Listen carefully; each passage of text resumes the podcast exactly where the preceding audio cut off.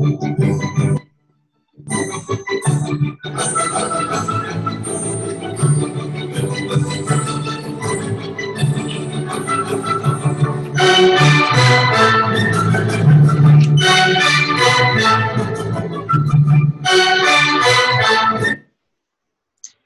¿qué tal? Yo soy Irene Torices.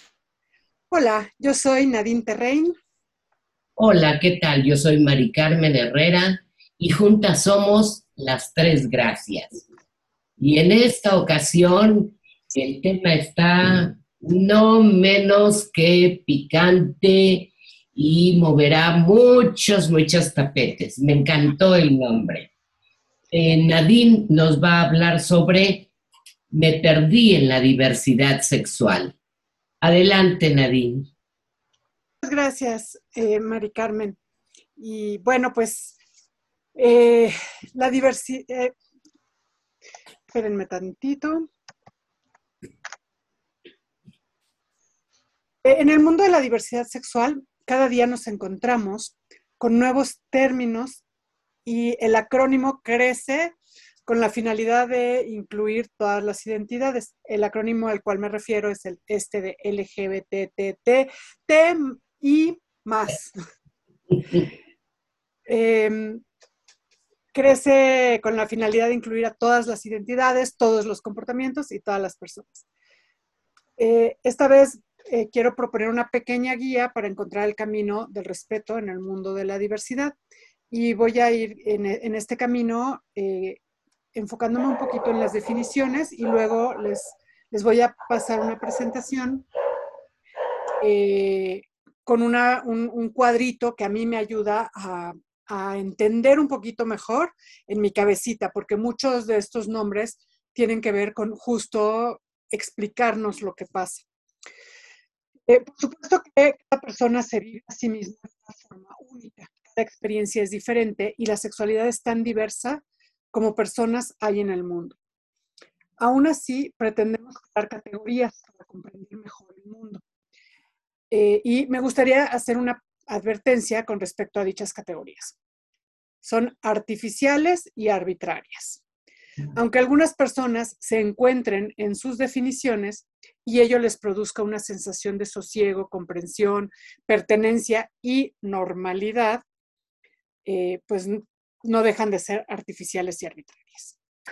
Hecha esta advertencia, procedo a leer algunas definiciones para luego explicar la complejidad de la construcción de la identidad, considerando los diferentes aspectos que contempla la definición de trabajo que propone la Organización Mundial de Salud para el término sexualidad. Entonces, en, una página, eh, en un portal que es Telemadrid, encontré estas primeras definiciones. Asexual. Persona que no siente deseo ni atracción sexual independientemente de que le guste uno u otro género. Bisexual. Persona que se siente atraída por individuos de uno u otros y otros de uno y otro sexo. Demisexual. La demisexualidad engloba a aquellas personas que únicamente se sienten atraídas sexualmente por otros individuos con quien han establecido previamente un vínculo emocional. Intersexual. Se considera intersexual quien se identifica o muestra rasgos de ambos sexos. Esto no estoy tan de acuerdo con esta página, pero bueno, así lo pusieron. Gay, hombre que se siente atraído por personas de su mismo sexo. Lesbiana, mujer que se siente atraída por personas de su mismo sexo pansexual. Las personas pansexuales se sienten atraídas por las personas independientemente del sexo o de la identidad de género. Queer. Procedente del inglés, significa raro o extraño. Se identifican como queers aquellas personas que no se sienten identificadas con ninguna identidad de género o sexual establecida. Sapiosexual. Son sapiosexuales, se sienten atraídos por la inteligencia o cualidades y valores morales de otras personas. Transexual, la transexualidad incluye a quienes no se identifican con el sexo con el que nacieron y deciden recurrir a tratamientos hormonales y o quirúrgicos. Transgénero se decide, se, dice, perdón, de aquella persona cuya identidad de género no se corresponde con la de su cuerpo. Luego, en otro portal que, es el diario La Vanguardia, eh, eh, definen 15 palabras de la diversidad. Pansexualidad es la atracción sexual hacia las personas independientemente de su sexo o identidad de género. Incluye hombres, mujeres, personas a género, transgénero, transexuales, intersexuales, género fluido, intergénero y cualquier género o identidad de género. ¿Ven cómo nos podemos perder muy fácilmente? Lo sexualidad es lo opuesto a la asexualidad. Una persona alosexual se siente atraída hacia personas heterosexuales, homosexuales, bisexuales, pansexuales y otros tipos de sexualidad. Escolio, sexualidad, escolio, eh, lo escriben con SK o eh, como lo escribiríamos en español con ES. Escolio, ESC, eh, escoliosexualidad. Atracción sexual hacia personas no binarias, es decir, personas cuya identidad sexual difiere con el sexo con el que nacieron. Y esto también es ah, eh, eh, normalmente lo mencionamos como el sexo que se les asignó al, nacer, porque eh, una persona que se identifica con un sexo diferente al que le fue asignado, no necesariamente nació con ese sexo que le fue asignado. O sabemos que nació eh, como una persona transexual o transgénero. Andrógino sexualidad. Es la atracción sexual hacia personas andróginas que tienen características tanto masculinas como femeninas. Ginosexualidad es la atracción sexual hacia las mujeres, androsexualidad, atracción sexual hacia los hombres. Bisexualidad se trata de un concepto a caballo entre la sexualidad y la asexualidad, aunque se, acerca más a la asexualidad. Las personas que se denominan grisasexuales sienten atracción sexual hacia otras personas, pero solo en circunstancias específicas. Transeróticos. Personas que se sienten atraídas hacia otras personas que son transgénero o transexuales. Monosexualidad es la atracción sexual hacia un solo y determinado sexo o identidad de género. El concepto engloba los términos homosexualidad y heterosexualidad. Polisexualidad es la atracción sexual hacia varios grupos de personas de determinado género biológico o identidad de género. La diferencia con la pansexualidad es que las personas pansexuales se sienten atraídas por otras personas con cualquier identidad de género o sexo, mientras que en la polisexualidad se excluye a algún grupo. Eh, no sé, mujeres demasiado masculinas o hombres demasiado masculinos, o, sea, algún grupo quedará excluido dentro de esta atracción. Eh, la heteroromántica. Son, aquellas, eh, son aquellos que sienten atracción de forma romántica, pero no sexual, por un sexo o género distinto al suyo. Homoromántico, los homorománticos solo sienten atracción romántica y no sexual por las personas del mismo sexo romántico o pan romántico son personas que se sienten atraídas románticamente por múltiples sexos. Luego, aromántico son las personas que no sienten ningún tipo de atracción romántica hacia ningún sexo. A lo romántico, aquellas personas que experimentan atracción romántica hacia personas concretas. Estos son los de eh, el diario La Vanguardia. Y finalmente en el sitio quién y qué, se escribe con K, las dos, quién con K y qué con K también. Y es una sola palabra. Está eh, definen eh, demisexual, viene del sufijo inglés demi, que quiere decir a medias, por lo que se posiciona este término entre las personas que expresan su sexualidad comúnmente y las que son asexuales. Pero esto no significa que las personas que se relacionan con esta etiqueta vivan su sexualidad a medias. La persona demisexual es aquella que siente atracción sexual exclusivamente por aquellos con los que ya ha construido un fuerte vínculo, sea romántico o amistoso. Son personas que no podrían tener una costón de una noche y no volver a ver a la persona con la que tuvieron el acostón. Necesitan construir un vínculo para poder eh, tener una atracción erótica. Fray sexual. Entre las diferentes atracciones se encuentra esta, la cual habla de una persona que, se siente, que siente atracción sexual exclusivamente por algún individuo que acaba de conocer. Es todo lo contrario. Pero en cuanto se empieza a generar un vínculo o se sabe más el interés, eh, desaparece por completo. En cuanto a la atracción primera, es un gusto instantáneo por una persona, basándose solo en la información disponible a primera vista, como la apariencia física o el aroma, la atracción secundaria que se desarrolla a medida que pasa el tiempo en función de la relación y conexión emocional de ambas personas. Eh, no, esto no. Digamos que es eh, lo contrario del demisexual, es alguien que solamente puede tener eh, atracción erótica con personas que acaba de conocer. Acoisexual. Para hablar del amplio espectro de las atracciones hacia otras personas, es necesario tocar este término sencillo. Aquí la persona se siente inicialmente atraída, pero en el momento en el que el otro corresponde, el gusto desaparece de inmediato. En otros términos, aquí no importa si la atracción sexual es correspondida o no, lo que en ciertas estancias podría resultar peligroso. Entonces, es este, me, interesa lo que yo siento por ti, pero si tú empiezas a sentir algo por mí, ya como que eso ya no me gustó.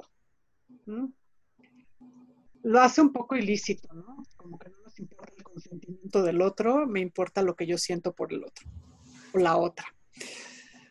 Eh, eh.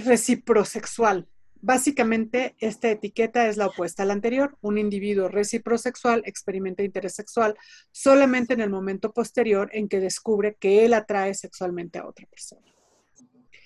Eh, bisexual, atracciones sexuales relacionadas fuertemente con los ya mencionados. Este término identifica a la persona que siente un tipo de atracción sexual de forma esporádica o momentánea, solo bajo unas limitadas y específicas circunstancias o situaciones. Puede que presente atracción, pero no de una manera menos intensa y por tiempos más cortos. Se suele ubicar entre lo sexual y lo asexual, así como en los demisexuales, lo importante es el vínculo. Aquí lo que interesa es el contexto. En el contexto. La diversidad se, observa en cada uno de los componentes de la sexualidad. Así es eh, como la OMS propone la siguiente definición de trabajo. La sexualidad es un aspecto central del ser humano presente a lo largo de su vida. Abarca al sexo, las identidades y los papeles de género, el erotismo, el placer, la intimidad, la reproducción y la orientación sexual se vive y se expresa a través de pensamientos, fantasías, deseos, creencias, actitudes, valores, conductas, prácticas, papeles y relaciones interpersonales. La sexualidad puede incluir todas estas dimensiones, no obstante, no todas ellas se vivencian o se expresan siempre. La sexualidad está influida por la interacción de factores biológicos, psicológicos, sociales, económicos, políticos, culturales, éticos, legales, históricos, religiosos y espirituales. Entonces, en esta definición podemos ver que cabe una enorme diversidad, ¿no? Por donde la agarremos, en, los, en el sexo, en el género, en, los, en el erotismo, o en los pensamientos, en los deseos, en las fantasías, o en lo político, en lo económico, en lo religioso, o sea, donde, en, la parte que agarremos la definición, cabe un sinfín de posibilidades de diversidad. Entonces, voy a compartir y voy a tener que describirlo para los que no pueden vernos. Eh, una, una pequeña, unos cuadritos que a mí me ayudan como a estructurar mi mente en este tema de la diversidad. Bueno, y espero que a mí también, porque ahora estoy más hecha bola que antes. ¿Verdad? Con tanta cosa. No entiendo cuál es la necesidad todavía. Claro. Claro. Bueno, pues eh, esto es eh, una tablita que eh, los niveles de la construcción de la identidad sexual. La identidad sexual incluye todos los aspectos de la definición de la OMS, ¿no? Entonces, en el nivel de sexo, tendríamos un continuo con dos extremos, macho y hembra, en este sentido muy biológico. Y en medio vamos a tener una enorme cantidad de posibilidades a nivel biológico, porque el sexo biológico está determinado por varios factores. Está el sexo eh, del fenotipo, lo que, lo, que se lo que se ve en tu cuerpo y básicamente los genitales, que es la razón por la que el, el doctor canta tu sexo cuando naces, dice, ay, es niña, ay, es niño, ¿no? O lo canta en el ultrasonido, ¿no? Ay, se ve que tiene pene, no se ve el pene, entonces es niña. Este, y entonces así es como eh, el mundo de la medicina te asigna un, un, sexo al nacer.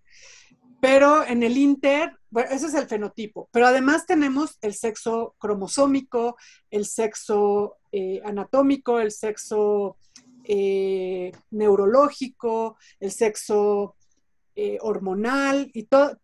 La, la, combinación de todos estos factores va a generar pues, diferentes niveles dentro del continuo, donde tenemos en el extremo de un lado machos y en el extremo del otro lado hembras. Eh, cuando por ahí vean eh, estos videos donde dicen, es que en el mundo solo hay hombres y mujeres y a mí que me enseñen eh, solo hay XX y XY y no sé qué, están totalmente equivocados porque justamente hay diferentes niveles de la diferenciación sexual en, en, los seres humanos, en la naturaleza también, ¿no? Pero en particular en los seres humanos hay diferentes niveles y esto genera diferentes eh, formas de cuerpo, por un lado, diferentes reacciones comportamentales, por el otro lado. Acuérdense que la definición incluye no solo este eh, asunto del aspecto físico, sino también los comportamientos, los deseos, las fantasías, eh, todos estos niveles de, entendimiento. Y entonces, aunque pensemos que biológicamente solo hay negro y blanco, no es cierto, hay un chorro de escalas de grises a nivel simplemente biológico. Luego viene el nivel género o eh, identidad de género, donde de un lado del continuo tenemos mujer, del otro lado tenemos hombre, y vamos a tener eh, también toda esta diversidad de posibilidades en la identidad. Es eh, qué, siento eh, que soy, cómo me identifico yo cuando, cuando pienso en mí, cuando me veo en un espejo, cuando me imagino a mí mismo o a mí misma, o eh, en la actualidad a mí misma, como ahora estamos hablando más las personas, o se está exigiendo que la gente hable para incluir justamente a todas estas identidades, personas que no se identifican ni como hombre ni como mujer, ni, y que están eh, eh, en una búsqueda personal de, autoconocimiento o de autodefinición, o están en, en algún punto del continuo de la identificación, donde puede ser que ni se sientan hombres completamente ni se sientan mujeres completamente, independientemente del sexo biológico.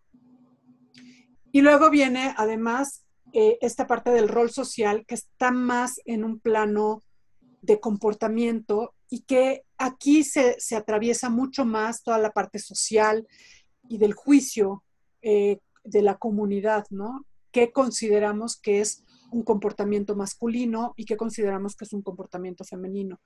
Y eh, esto también es diferente según la cultura, la historia, eh, el, momento histórico, según eh, las comunidades, según la política. Hay, hay cosas que decidimos como sociedad que nos parece que eso es más masculino y que esto es más, más femenino y que no necesariamente son eh, realmente ni femeninos ni masculinos ni corresponden a la parte biológica de, del sexo, de estos extremos del sexo. Pero hemos eh, como sociedad, y les digo, a veces es como comunidad, decidido que los hombres hacen este tipo de cosas y las mujeres estas otras. Y, cuando se cruzan nos parece extraño y nos da sorpresa, pero aquí también vamos a encontrar eh, un montón de cruces, ¿no? Puede haber una persona que nació eh, y fenotípicamente y cromosómicamente es macho, su identidad es más eh, de mujer, cuando se mira al espejo dice yo la verdad es que soy una mujer, pero su comportamiento es muy masculino. Y, está bien, eso está dentro del mundo de la diversidad y no porque en algún punto decimos eh, eh, o decíamos que si una persona es transexual, entonces si aunque haya nacido este, mujer eh, biológicamente, si se siente hombre, se tiene que comportar como hombre y no necesariamente. Esto puede variar. Y este es como un primer nivel donde tenemos como toda esta parte del género, el sexo, la identidad y los roles. Y este está muy fácil, todo es azul o rosa, ¿no? Este, aparentemente está muy fácil. Vamos a, complejizar un poquito más esta, estos niveles está el nivel de la orientación sexual. Y aquí igual tenemos un continuo, de un lado tenemos homosexual y del otro lado tenemos heterosexual. Y en el medio están todas las bisexualidades. Eh, en la tablita lo puse todo en singular, pero en realidad todo es plural, porque además hay muchas maneras de ser heterosexual, muchas maneras de ser, eh, de ser homosexual y por supuesto muchas maneras de ser bisexual y muchas formas de, en las que se expresa la bisexualidad. Y, esto es un continuo. Eh, Kinsey había propuesto seis niveles en este continuo, seis o, o siete, del cero al seis, ¿no? eran siete niveles de, este continuo, desde totalmente eh, heterosexual. heterosexual hasta eh, totalmente homosexual, pasando por básicamente, eh, no era fundamentalmente, básicamente bisexual y luego del otro lado otra vez básicamente, fundamentalmente y totalmente heterosexual. Los dos extremos de este continuo y eh, la verdad es que, regresándome tantito a, mi introducción, hay tantas eh, posibilidades de orientación sexual como seres humanos somos, ¿no?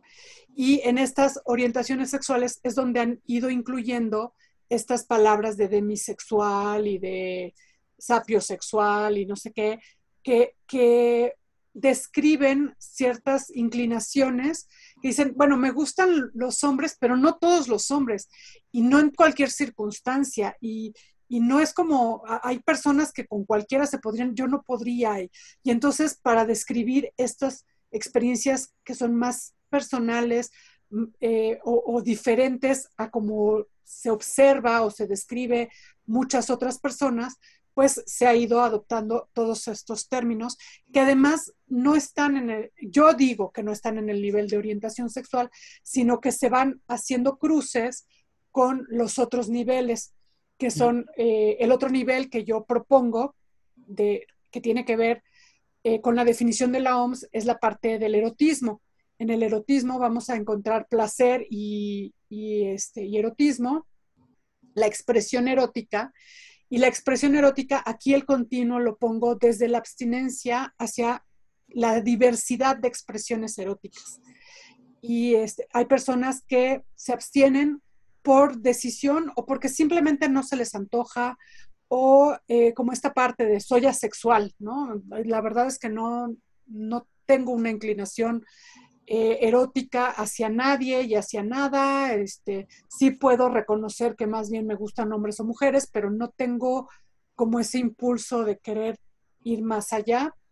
Podríamos ubicarlo esto en la parte de la abstinencia. Y eh, eh, incluso esto habría que reanalizarlo en esta abstinencia es a nivel de deseos, a nivel de fantasías, a nivel de sueños, a nivel de comportamientos, a nivel de expresiones, a qué nivel está esta abstinencia, ¿no? Porque igual y, no hago, pero sí fantaseo, o no fantaseo, pero luego sí termino haciendo, ¿no? Y, este, y del otro lado del continuo, bueno, toda la diversidad que me parece que ya hemos hablado de, de todas las expresiones comportamentales de la sexualidad. Eh, y, que es, es, este, como un poco el, guion erótico, lo que me erotiza y cómo lo voy a expresar, qué cosas me gustan y cómo me gustan y en qué nivel me gustan, ¿no? Porque también es, es nada, no es nada más lo que me gusta, porque me pueden gustar varias cosas, pero algunas cosas me gustan mucho, eh, eh, muy frecuentemente, otras no tanto, otras pues de repente pues sí, puede ser parte de mi repertorio erótico, pero, y otras que digo de plano, eso, no, a eso no juego, ¿no? Dentro de toda la gama de expresiones eróticas. Y además podríamos hacer este continuo para cada una de esas expresiones eróticas. Digamos, eh, por decir la, eh, el voyeurismo, ¿no? Me gusta ver. Puede ser que yo dentro del voyeurismo sea una persona que expresa su voyeurismo eh, libremente y, de manera fuerte y busca ver, o puede ser que me abstenga en ver y prefiero todo con la luz apagada y nunca vea nada. y que no me vean, esa sería la parte del exhibicionismo, ¿no? Puede ser, puedo ser abstinente en exhibicionismo o puedo ser altamente expresiva en la parte del exhibicionismo. Y con cada una de las expresiones comportamentales puedo hacer este mismo continuo. Este comportamiento me abstengo o lo expreso o me quedo en medio o me quedo más hacia la abstinencia o más hacia la expresión. Eh, y, se va haciendo, se van dando cuenta cómo se hace un abanico gigante con todo esto. Eh, parte de la definición de la sexualidad habla de la reproducción. Y aquí nuevamente tenemos un gran continuo de un lado está la expresión reproductiva directa y biológica de la paternidad y de la maternidad. En el otro extremo tenemos eh, la, decisión de no tener hijos. Y en el inter tenemos un montón de expresiones reproductivas que pueden ir desde adoptar, eh, pueden ser, eh, no adopto, pero enseño, y entonces esa es una expresión reproductiva también. Eh, hay eh, diferentes formas.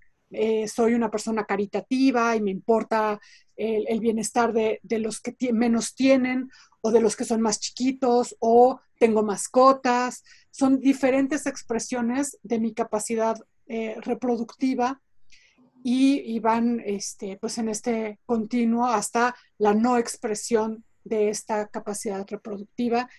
Y, y, esto no es no hay nada que esté ni bien ni mal, son como descripciones de las, la diversidad de, experiencias humanas o de expresiones humanas también. Y el, otro nivel que también está aquí es el de la expresión vincular o expresión afectiva. Y es esta parte más de, eh, que definen como, como romántica, ¿no? las personas que necesitan enamorarse o que no, no sienten atracción sexual, sino atracción romántica desde la parte afectiva y a la hora de la interacción sexual, ahí ya no, la, interacción sexual y erótica ya no es tan fluida en, en, su vida y a veces pues es el trámite para tener el romanticismo, pero lo que les interesa es el, el romanticismo. Y aquí lo que yo puse en los continuos, eh, de un lado, todo lo que este, tiene que ver con la expresión amorosa, el amor, el monoamor, el poliamor, y del otro lado, en el, en el otro extremo, como la parte del desamor, como el desapego, como no, buscar más bien estar solo y crecer solo y no significa que uno sea este, totalmente eh, antisocial o que no pueda socializar con nadie. Puede ser una persona muy caritativa y muy comprometida con la sociedad y demás, pero no genera un vínculo más allá, un vínculo amoroso, un vínculo afectivo, eh, más allá de, de los otros niveles de expresión. Entonces, no sé si esto ayuda un poquito o complica más todas estas definiciones, pero la idea de, todo esto, dejar de compartir para que podamos vernos y empezar la discusión. Este, todo esto es como la, la, parte base, que también lo mencioné, es la del respeto. Cada persona es diferente y entonces escuchar cuál es tu experiencia, cuál es tu vivencia y, cómo te entiendes a ti mismo y cuál es tu proceso para entenderte a ti mismo es bien importante. Me parece que eso es la base del respeto. Y lo demás es tratar de cuadrar las categorías dentro de, nuestro mundo mental para entender que el mundo es un mosaico.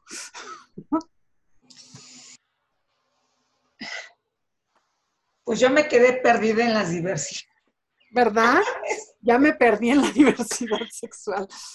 Y bueno, voy a mm, hacer alusión a algo que se le criticó mucho para bien o para mal a Juan Luis Álvarez Gallú, que fue justo esta necesidad que tenía de hacer continuos para todo, ¿no? El continuo de las expresiones comportamentales de la sexualidad, el continuo de la preferencia genérica, antes de, años antes de fallecer, el continuo, los cuadritos del transgenerismo, transexualismo y todas sus variantes, ¿no? Yo me quedaría con lo que dijiste al principio, Nadine, que te agradecería lo volvieras a repetir, que al final es eh, el meter todo en cajitas. ¿Dijiste que era qué? Era, eh, a ver, de nuevo la advertencia. ¿Cómo? La advertencia que hice. Este, eh, las categorías son artificiales y arbitrarias. Con eso me quedaría.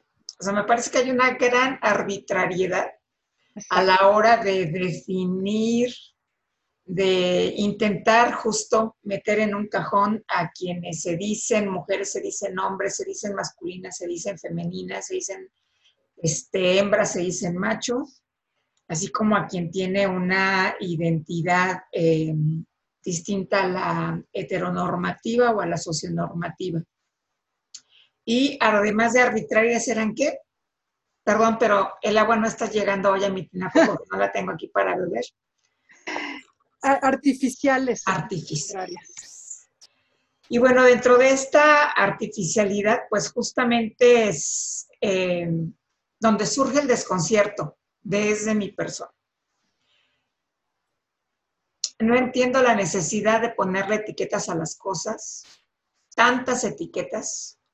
No entiendo la necesidad de em, generar más exclusión en un mundo ya de por sí excluyente, porque a diferencia de lo que puedan pensar quienes han creado todas estas categorías, a mí me parece que seguir diferenciando a los seres humanos lo único que genera es que haya tal diversidad justamente de comportamientos, de preferencias u orientaciones, de identidades, bla, bla, bla, bla, bla, que terminamos excluyéndonos. Y tan es así que las personas heterosexuales estamos excluidas de la diversidad sexual. No hay una H que yo vea por ningún lado en el LGBTTTI más puntos suspensivos los que vengan. Y es algo que siempre he dicho, ¿no? O sea, yo me siento absolutamente excluida de la diversidad sexual, entonces no entiendo en dónde estoy en este mundo diverso del cual nos acabas de hablar. Así es. Muy cierto esta parte de la exclusión. Pero fíjate, además, yo veo varias cosas retomo lo que dijo Irene y lo que dijiste tú de esta parte de las cajas o de las etiquetas.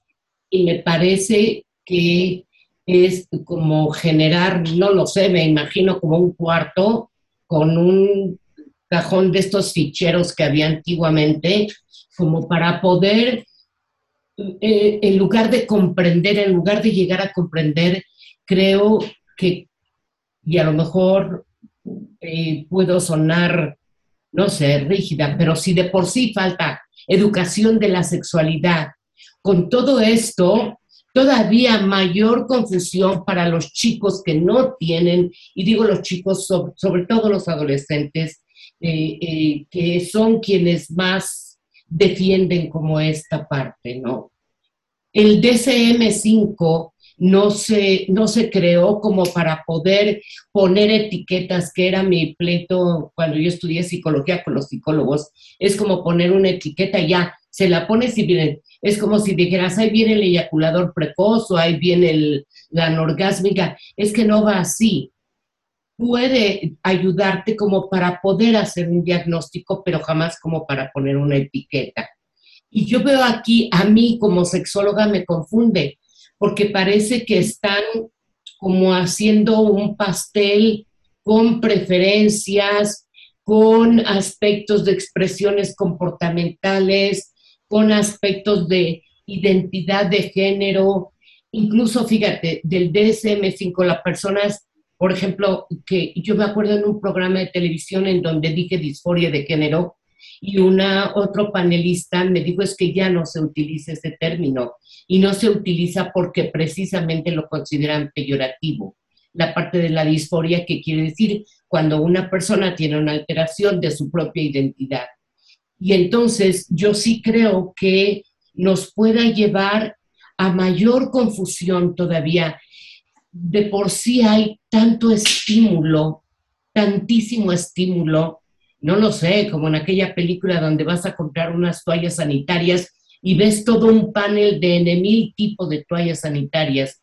Es exactamente lo mismo en esta parte y yo no sé, no me queda claro si pudiera eh, eh, ayudar a la gente joven como para poder entenderse y sobre todo para poder comprender esta parte del sí es un abanico maravilloso, pero también es un abanico muy complejo. Y también esta parte creo que es lo, lo, lo importante como a retomar, sí hay una diversidad, pero yo preguntarme qué quiero, hacia dónde quiero ir, quiénes me gustan, porque no se trata como de estar así los que sí me gustan, los que no quiero. O sea, puede haber un derecho a vivir mi sexualidad, pero creo que aquí lo más importante siempre será con estar yo consciente de lo que estoy haciendo y de lo que quiero y con conductas de autocuidado que puedan preservar la salud sexual. Para mí eso sería como muy rescatable y, y me parece que hay como mayor confusión, aunque es maravilloso que lo hayas presentado porque creo que la gente eh, eh, excluye, o sea, va en esta exclusión y no comprender, por ejemplo, a los jóvenes que llegan, no, a mí no me digas él, a mí dime ella, a mí dime, o sea, esta parte y como que puedan reflexionar sobre esta diversidad que somos los seres humanos. De verdad, felicidades, Nadine. Gracias. Y bueno, eh, yo, yo entiendo de alguna manera, o sea, cuesta trabajo, cuesta mucho trabajo como el mosaico completo, ¿no? Porque nos dan los pedacitos y ahora ármalo, ¿no? Además, o sea, además a los sexólogos nos dan pedacitos y nos dicen arma el mosaico. Y de, ¡ah! Sí. Bueno, a toda la sociedad, la verdad es que en general, y justo eso es lo que va llevando a gente que, se vuelve como más rígida, de no, no, no, aquí solo hombres y mujeres y que se comporten de esta manera, ¿no? Y, espérate, no, no, no, sí, tenemos un mosaico y sí necesitamos armarlo para ver la figura, ¿no? Eh, para muchas personas, para, algún, bueno, para algunas personas, todas estas categorías o etiquetas les generan una sensación decía yo, de, sosiego, de, ah, eso es lo que a mí me pasa. De hecho, decidí presentar este tema justamente porque una persona me comentó, ay, estuve investigando de los temas de sexualidad y eh, descubrí los demisexuales y ya sé que yo soy demisexual, ¿no? Y yo, a ver, explícame cómo es tu vivencia de ser demisexual, ¿no? Sí, sí, sí, yo, yo sabía que yo, yo no me parezco a los demás, mis, amigos, mis compañeros y demás, ven una mujer y le quieren saltar encima y quieren cogérsela, perdón, así lo decía él, ¿no? Este, quieren, quieren sexo con esa persona de inmediato y demás. Y yo, a mí no, guácala, ¿no? A mí es como, no quiero eso.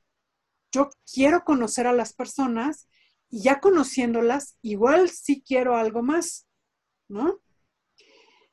Y entonces el decir, ay, no soy el bicho raro del, o sea, sí soy el bicho raro del grupo, pero, pero hay más como yo, ¿no? Hay una palabra que se usa para describir a las personas que son como yo.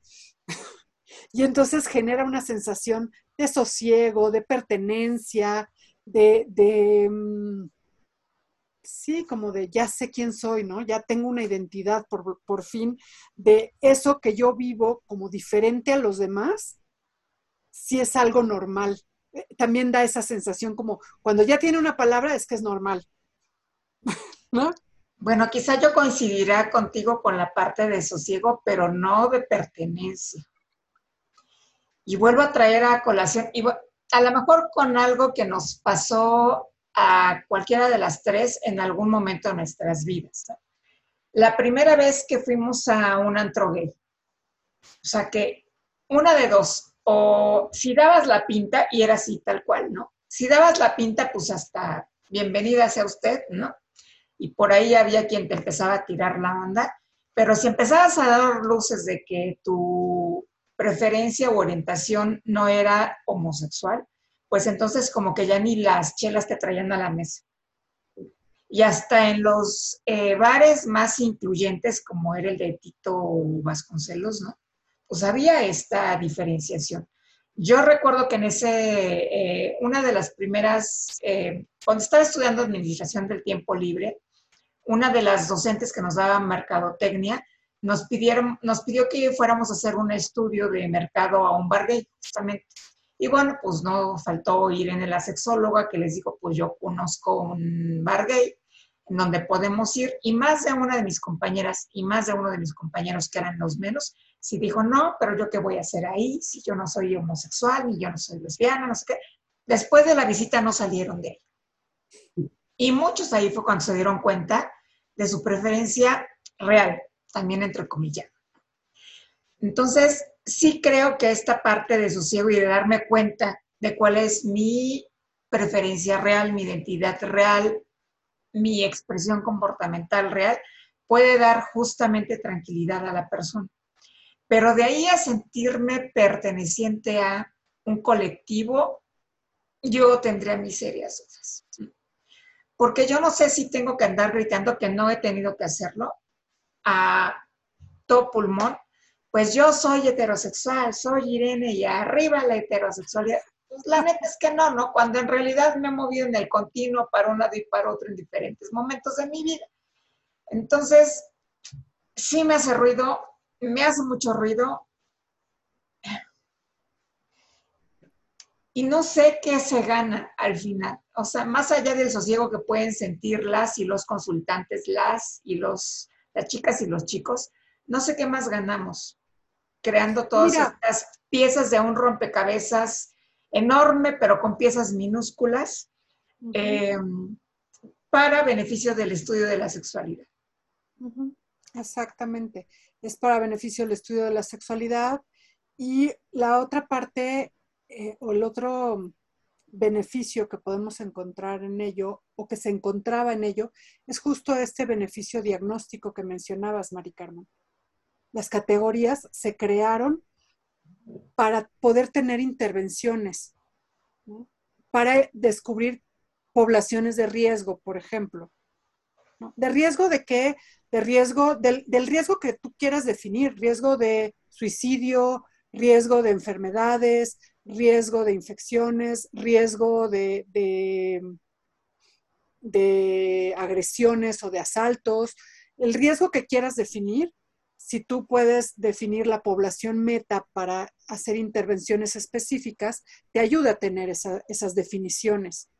Claro, para eso fue creado el DCM5. El problema es que nos peleamos con esas definiciones, que, eh, con esas categorías que patologizan a las personas o a los comportamientos. Y terminamos en, en este relajo donde, donde sí quiero que me atiendan, pero no quiero que me diagnostiquen, ¿no? A ver, pero tú, tú acabas de, decir algo muy importante, Nadie. O sea, finalmente estas categorías se crearon para identificar situaciones, sí, de enfermedad, como en el caso de las infecciones de transmisión sexual, o de riesgo, como en el caso de los trastornos mentales.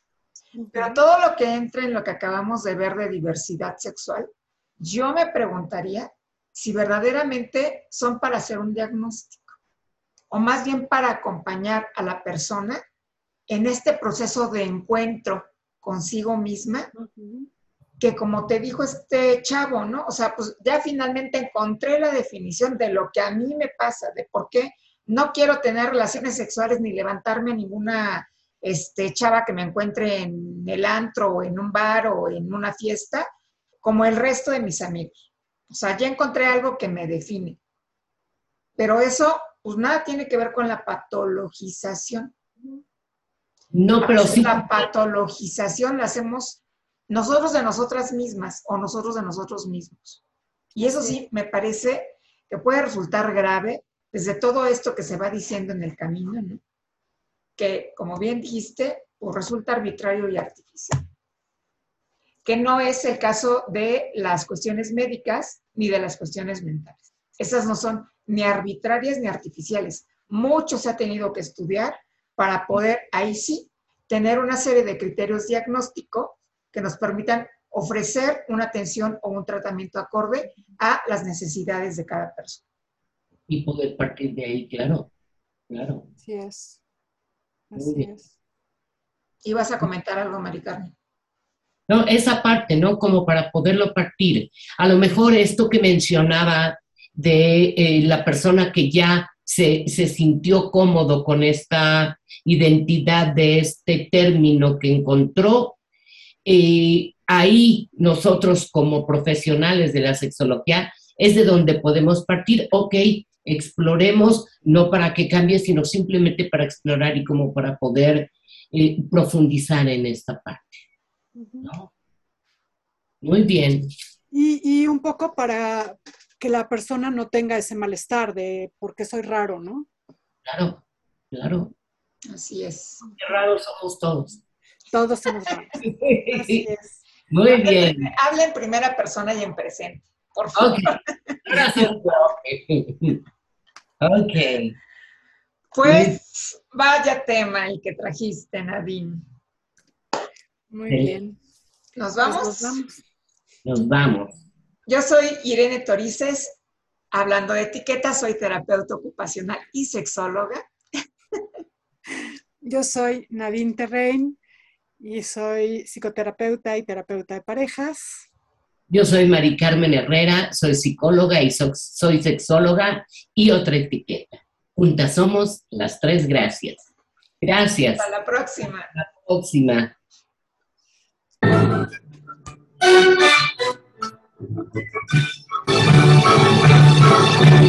you.